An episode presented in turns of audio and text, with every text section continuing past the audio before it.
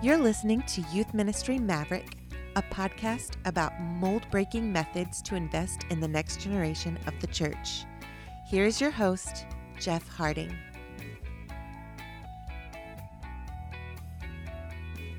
Hello, hello, everybody. This is Jeff. Welcome back to Youth Ministry Maverick. You're listening to episode 67 Adaptable Ministry. Well, whenever we relocate to a different church or a whole new city or just a different ministry, it's important that we are aware of how our ministry will be perceived in the context of where we are now serving.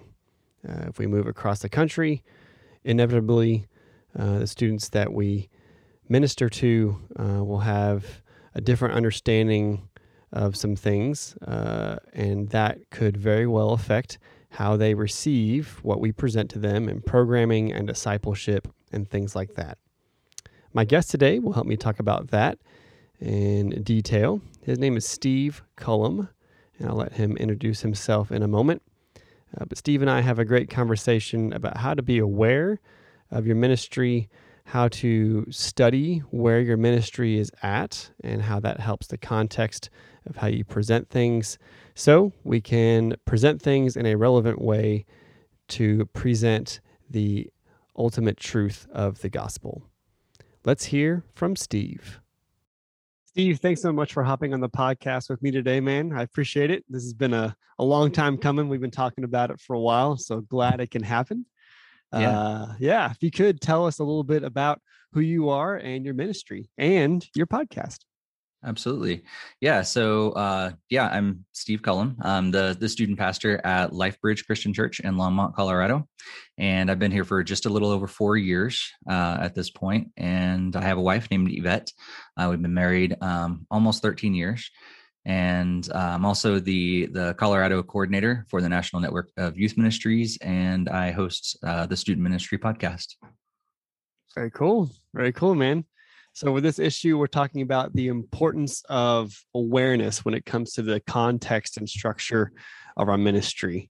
Um, you know, I think being part of National Network, you and I probably heard the same numbers about how the average tenure of youth pastor has gone up, but it's not very high. And so, when we move around a lot, especially people in our field, um, it might kind of be turned upside down like, uh, is everything the same here? Or we do things the same and it doesn't work out and we're like why isn't this working uh, so we need to make sure our ministry strategies content and even presentation lines up with the context of our students uh, so steve let's start from the beginning for you. Can you tell us about your youth ministry journey and the different roles that you've taken in different spots over the years yeah, absolutely. Uh, so I grew up in in the church. Um, so pretty much um, maybe a, a, year or two when I was like in elementary school, I, I, didn't go as much, but for the most part, I grew up in church, um, and mostly went with my grandparents. And so I saw their example from a very young age of uh, serving within the church. And um, and later on in my life i realized that my one of my grandfathers my dad's dad um, was actually uh, the volunteer youth group leader in his church. And so it was kind of in my blood but i really didn't know it at that point. Um, but uh, but yeah everybody in my family volunteered in the church but uh, no one actually um, was employed by the church. And so that's the kind of example that i saw. And so I knew that um, that's what I wanted to do. Um, but it wasn't until I got into high school and I started specifically volunteering within uh, kids ministry and student ministry, um, being invited my, by my own youth pastor, and uh, and just really fell in love with what was possible. Loved working with the younger kids. Loved working with my peers as well, and um, just really God started speaking to me and realized that's that's something that I could be doing in in the future. Um, not simply in a volunteer role, but also to explore the idea of, of vocational ministry. Yeah. And so, um, so yeah, that's what I, I went to uh, to college for, um, with the the idea of of going into vocational ministry. Um, and so I got my my bachelor's degree in youth ministry uh, from Lincoln Christian University in Lincoln, Illinois, and um, immediately started volunteering within youth groups there, um, not only in the uh, local church, but also uh, we had an outreach, uh, a high school outreach ministry on campus that was run by by uh, the college students, and so started volunteering with that, and eventually um, stepped into to leading that ministry um, my junior and senior years, and um, also got involved in a part-time ministry that was like about a half an hour from campus and so i did the whole weekend warrior thing and drive over to uh, you know do youth group and church and everything and then we also had wednesday night middle school ministry on at that church so i was also back and forth on a wednesday night just driving forth back and forth to campus uh, every week and doing that for a while. I was full-time uh, in the the summer. That was an awesome thing and there was it was a very small church rural church but they they offered to bring me on full time for the summer. So that was really cool. And uh, did some internships and residency ministry within um, Illinois. And that's where kind of where I got a lot of my feet wet, just diving into a bunch of different opportunities. So all the way from volunteer to full time and everything in between and uh, went to seminary as well at Lincoln, and uh, that was that was a really great experience for me to just further that education. Um, my master's degree is focused in youth and family counseling, and so um, just really felt that was something God was shaping me uh, to where we could be able to use that those skills and everything within student ministry as well. And uh, throughout that time, I I took three different mission trips uh, out to New England, and it was the first time that I'd ever been in that part of the country, and uh, honestly fell in love with with what the the culture was out there, and the the possible uh, ministry opportunities, and and all those things. And so, lo and behold, when I was finishing up my seminary classes, um, there was a few churches that were looking for for youth pastors, and so I applied at a few of them and uh, became the the student pastor at uh, Rockingham Christian Church in uh, Salem, New Hampshire, which is just across the border of of New Hampshire and Massachusetts. So about a half an hour or so outside of Boston, and so kind of the Boston suburbs. And I was the first youth pastor there um, in a new church plant. I was like four years old or something when I came on board and uh, yeah, I got to build that ministry up from from the ground up, uh, and and be able to go through all the uh, the hard times of, of starting a student ministry, but also um, I was there for ten years and got to see a lot of the the growth and some really cool stuff over that over that time. And then uh, yeah, about about at the ten year mark, um, God started stirring in my heart to uh, that there might be something next, and um, then moved my wife and me out to uh, to Colorado. And yeah, I've been here for for four years in a completely different church, a church that uh, it started in 1891.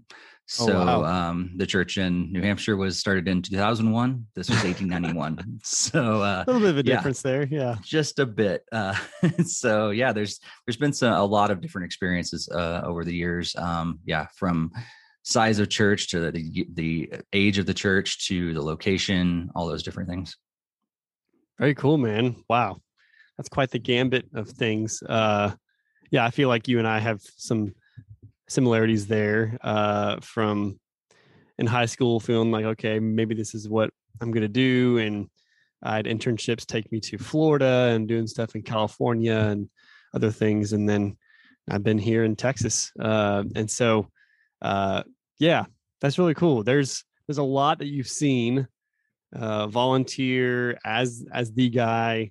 Um, so we have an overview. We have Illinois. We have um, college, seminary. We have New Hampshire, basically Boston area. Now we have Colorado.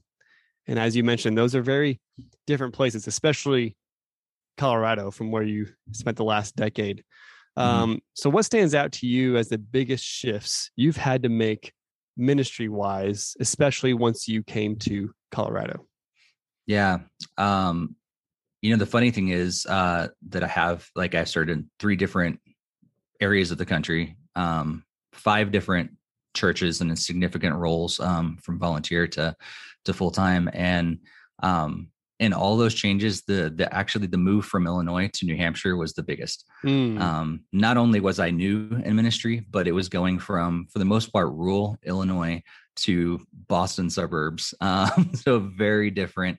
Um, if people are unfamiliar with with the Northeast, it's like the it's statistically the the most unchurched area of the country. Oh wow! And uh, so yeah, so going from the middle of the Bible Belt uh, all the way out to the the most unchurched area of the country was pretty big, and I had to learn a lot uh, through those times.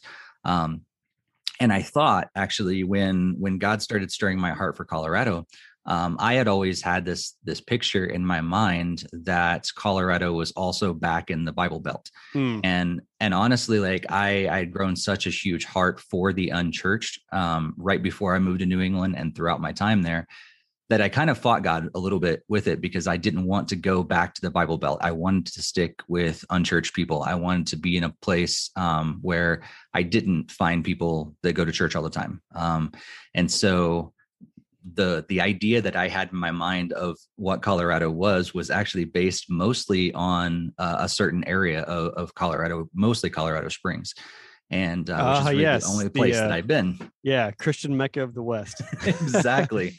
Uh, but after doing some research, I, I, realized that's not the case at all. The rest mm. of Colorado is also very unchurched. And uh, doing some some further research, um, where I was going to be, where God was going to be moving me to uh, here in in Longmont is in Boulder County, so right next to Boulder, Colorado, and uh, also one of the most unchurched areas of the country, and um, really started getting excited about that. Um, so so the, the the change actually from from Boston to to here there's there's some significant changes but it wasn't as huge um mm. but there there's still some like pieces of of the Midwest, and there's some pieces of of everywhere because Colorado is one of those places that everybody's moving to. Um, I think similar reply to to Texas, like definitely from Texas. all over. Mm-hmm. yeah, so Especially we have North people Texas. from Texas. Yeah, um, and uh, but we have people from Colorado, we have people from Illinois, we have people from the, the the East Coast, all the way from you know the southern states, and so all of those cultures coming together. I guess it really told me like I have to be on my toes like all the time. Um, I have to constantly be doing research. It wasn't enough to just do some research like in the beginning and go, okay, I know what Colorado is because it's constantly changing. Mm. Um, and I think that's that's one of the biggest things that that sticks out to me is that I'm constantly having to learn. I'm constantly having to uh, go back and like, okay, there's a new culture I need to learn because there's a new influx of people from California, or there's new influx from people from Texas or whatever. Okay, and need to learn that culture a little bit more as well.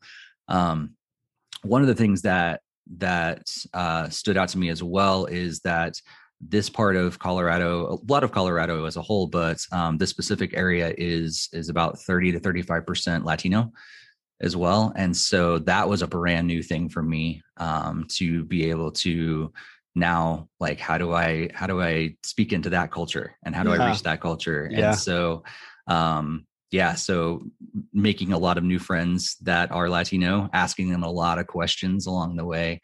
Um, yeah, so just I think that's that's part of it um, as well, and and just silly things like Boulder area is is full of a lot of like hipster kind of culture and outdoorsy culture here in Colorado, and so um, that's different as well. So before, you know, in in the Boston suburbs, like we had certain things that we'd always do with the students that uh, seemed to work well, um, but here it's like oh okay you you would totally be fine just going on a hike. We don't have to go down into the city. In fact they don't prefer going down to denver. Um, it'd be it's a lot easier to say hey let's go on a hike or let's go you know camping or something like that where the where the students in in the boston area would be like i want to go out in the city. I want to do stuff in the city. Um, so there's similar similar things there but also very very different. Um, and i think the one of the biggest things that within the church world is that we that there are similarities to both the northeast and the midwest here in colorado. And so it's it's a little bit of the both worlds that i've been in before that um, where there are a lot of people that are very turned off by the church. Um, either they're they're unchurched or dechurched or there's people on the other side of things that are very much in the church grew up in their whole entire life and and have those kind of expectations so i'm I'm constantly, I guess, surrounded by people that are on both sides of of that, and and trying to figure out like how do we reach those those parents specifically? Students students are pretty similar, but it's a lot of the parents that we when we work with them, it's like okay, you have a very very unchurched kind of mindset and you over here have a very very very churched mindset that your family's been to church for the last 10 decades um, and how do we how do we reach both populations at the same time mm-hmm. yeah wow man that's um that's a lot to consider and i feel like probably our generation is really the first to be um like kind of our heads out of the sand like oh you know, I need to be constantly surveying the landscape and seeing how things changed.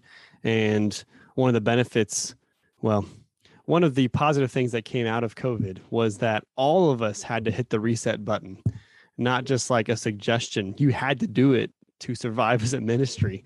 Um, but things that aren't as, you know, global pandemic as COVID, uh, you know, things in like even if you're in the same place for a while you have to kind of say okay things are different things are changing how am i going to adapt? Sounds like colorado is a place like that. Texas overall but certainly north texas is definitely like that um, for sure um, you know so i'm from phoenix and shortly after i moved here back in 09 sometime in the year or two after that i think phoenix officially hit 51% hispanic um, and uh, being here in Dallas, you know, when people think of Dallas, you know, not so much the TV show that's like a generation ago or two, but um, but people probably think of Dallas as the Dallas Cowboys and money and whatever else, and you would usually stereotypically associate that with Caucasian white people. Um, when I moved here in 09, I was told that Dallas County is only 25% white. Wow. Um, and the more I've, the longer I've lived here, especially now that I live just north of Dallas, I'm basically in Dallas. It's the first suburb across of a loop highway, Richardson. So diverse, incredibly diverse. Um, the nations are in your backyard. Uh, so many refugees, especially um, the biggest pocket group of Nepali people outside of Nepal live in the Dallas area. Um, there's just so much here um, rich diversity uh, and uh, it's it definitely has you doing more than just the generational how are different ages and generations being affected by technology you have to consider the area and their context and their schools because of that mm. you can imagine how the public schools look very different um, and some schools within the same ISD or district or even semi close regionally, many of them look a lot different than each other just because it's, um, yeah, that's just how it is. Uh, yeah. And it's, it definitely has to keep us on our toes. Um, so, you know, I feel like without doing the cross country moves or uh, big, huge paradigm shifting moves, kind of like it sounds you have done, um, what do you feel like keeps youth pastors and youth workers from um, not being able to succeed long term in ministry? Uh, do you feel like it's just because they kind of stop learning and stop observing? Um, or do you feel like it's um, something else? Because I feel like when you were talking about that, I'm like, I feel like this might be kind of more widespread than just a, hey, you've moved. What's different? It sounds like it's more in the ministry fabric than we might think. Yeah. I think I mean I've I've pondered that question for a long time because I I value longevity in ministry. Um, mm-hmm. In fact, before I came uh, to and right after I came to LifeBridge, I was asked several times, um, "How long are you planning on staying here?" Um, and that question was actually rooted be- in in the fact that like there was a lot of turnover before me. Mm. Um, so oddly enough, our our church and it's like 128 or whatever, uh, 129 years um, has had, I think, five or six different senior pastors over that time. So huge longevity. Uh, wow. Uh, but wow. probably about five or six different youth pastors with the, before I came within the last uh, like the 10 to 12 years before I came. Yeah. Sounds about so, right. yeah. and so it's Mhm. it was definitely like that was the the context I was stepping into and and I had to tell them I was like I don't know you know in the mind of God I don't know how long um, God's going to want me here but I'm going to be here as long as he wants me here and my track record is I was at my last church for 10 years. And um, because I view longevity my my youth pastor was at his church for like 35 years. Um, and so like that's always been a question in my mind like okay why I have this idea of longevity. I talk with other people that they value it, but why is the national average so low? Yeah. Like what why why is that the case? And I think some of it is on the churches. Um, I think either not valuing youth pastors very much or not paying them what they need to or all those different things um, do f- definitely factor into it. Um, but I think a lot of it is um, just not being able to not being able to or not being willing to just stay on top of your game. Um, i'm actually reading through a coin- coincidentally um, you know you asked me to, to talk about adapting ministry and i'm reading through um, the book uh, canoeing the mountains right now um, and all about adaptive ministry. Yeah. and uh, and i think we all have to be we have to be on top of our game all the time. Um, i've asked been asked of course like i'm sure you have and so many other youth pastors out there what do you do during the week? You know what, what is your job? And uh and i've told them like a good portion of what i do is is research. Um not just research into the bible but research into culture research into youth culture research into our community um the the things that are happening around us trying to figure out what's working what's not working um because we have to stay on top of our game. If we're not then we're going to be trying the same games that worked 20 years ago or 10 years ago that are not working in this context whether Mhm. that be a different church whether that be a different youth group. I mean we do have the you know like we have that turnover that natural turnover. If we have all things well we have a kid for you know like seven years. Um but most most of the time that's not happening. We're turning over every three or four years probably. And so like the the population is always changing generations are always changing. And so if we're not staying on top of that um, we could easily say oh i'm i'm not i don't work anymore in this. Uh, what i know is not working. And so therefore i don't fit in this context. Um, Mhm. and sometimes that might be accurate. Um, that person may not fit that context anymore. But i think a lot of it could be overcome if we just have the mindset of trying to research trying to figure out always asking questions and being able to to adapt on the fly Yeah, definitely. Uh, yeah, always asking questions. I've I've appreciated that perspective more and more.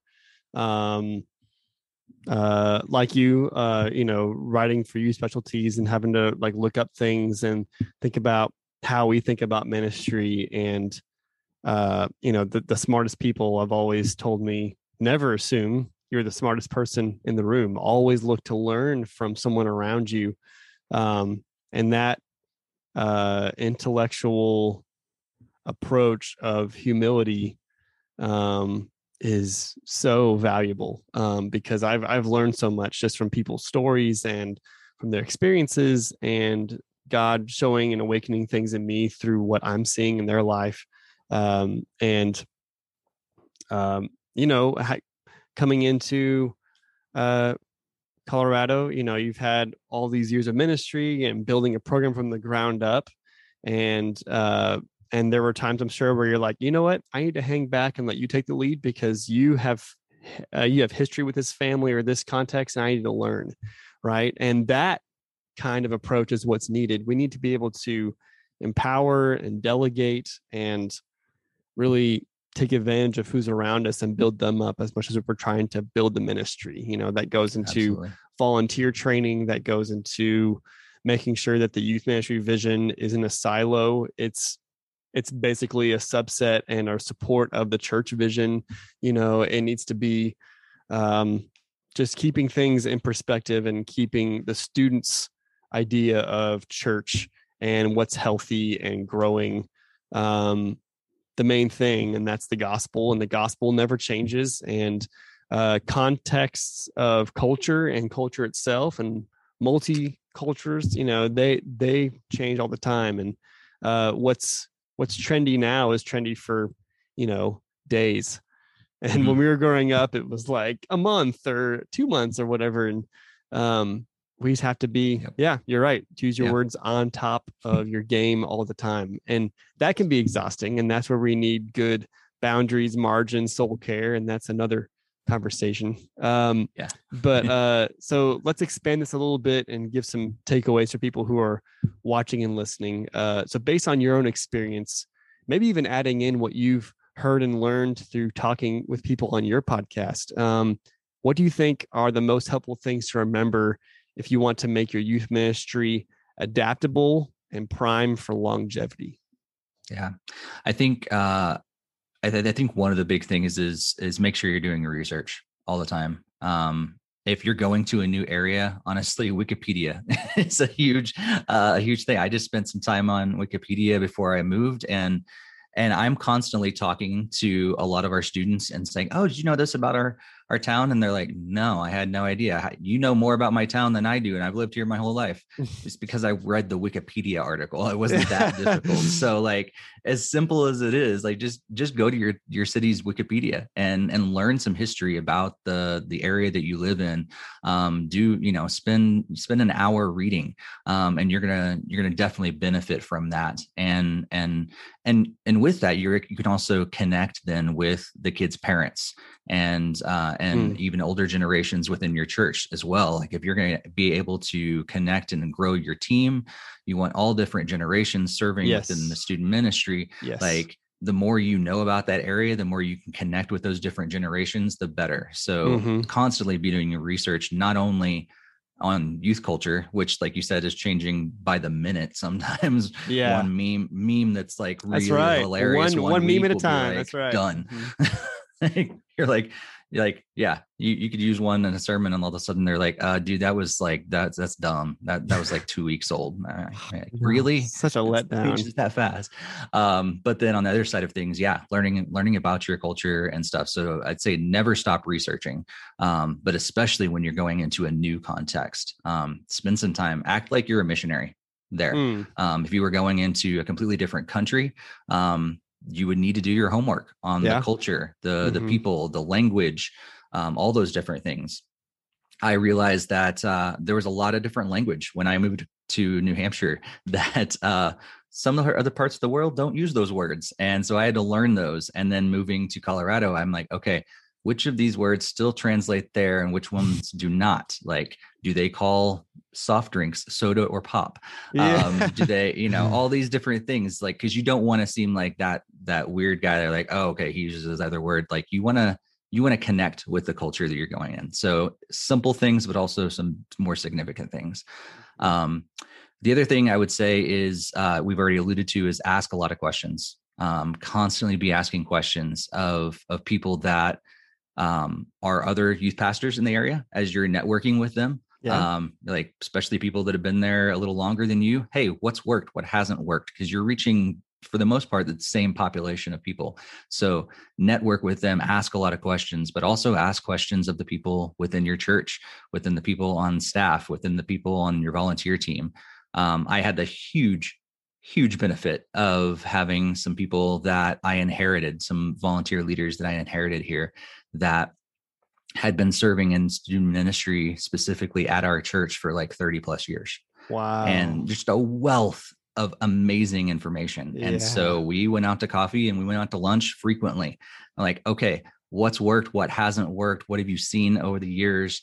Um, and not that you would just replicate all those things, but it's things to just put, you know, just to file away and and you know like oh this worked one time but it's not going to work this time and there's some context there and like constantly be asking questions to those people not just when you first come in but like i don't know like if you ever have anybody like that make it a regular coffee or regular Yeah. conversation that you're having Yeah. with those people um Definitely.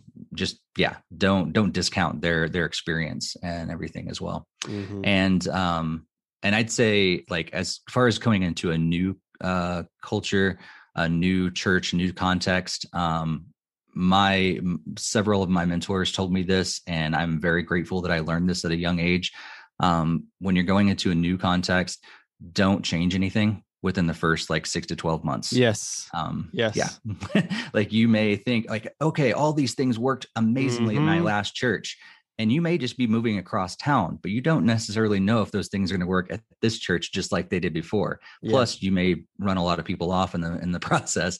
Um, mm-hmm. so spend those that first at least six months if not first 12 months just learning a lot. Try some things out experiment but don't make any drastic changes um, because contexts are different um, even even if it is just across town and not across country.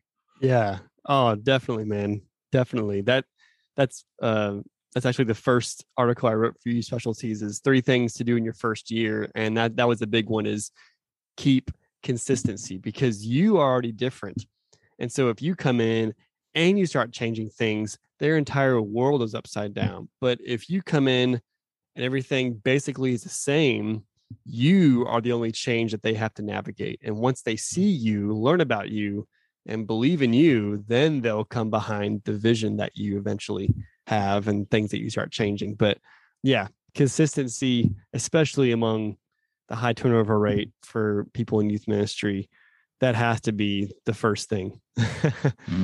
for sure. Very cool. Well, Steve, man, this has been fun. Thank you for coming on here. I uh, hope to have you back again. Uh, if you could tell our listeners where they can keep up with you and connect with you online. Sure. Yeah. Probably the best place is uh, my website and blog. It's stevecullum.com. So that's S T E V E C U L L U M. Um, I'm on most of the social medias at Steve Cullum, and my podcast can also be found um, on pretty much all the podcast services out there. But there's also a link on stevecullum.com. So that's probably the easiest place is just to to head right over there. Yeah, perfect. And we'll have all that info in the YouTube description and in the show notes. Uh, but dude, thanks again. I'll be praying for you as you continue learning about the changing context of Colorado, but also just ministry as we keep investing in these students. Thanks again, bro. Absolutely. Yeah, thanks for having me. That concludes today's episode. Thanks again to Steve for joining us. The links to his website and everything else we mentioned is in the show notes and the YouTube video description.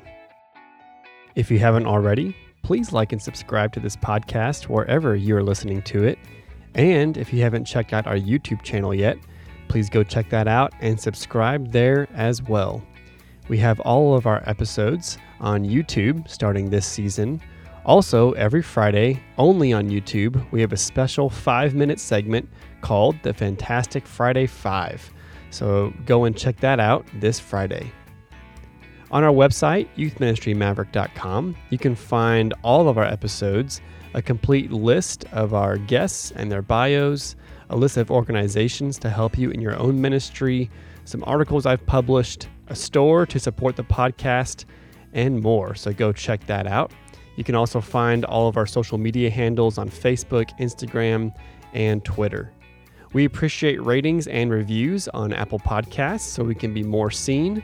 And if you leave us a review, not just a rating, but a review, Take a screenshot of it and send it to me, and I will send you a personal thank you card with some merchandise you can't buy on the website. That's all for now. Hope to see you on YouTube this Friday. But until next time, thanks for listening. Adios.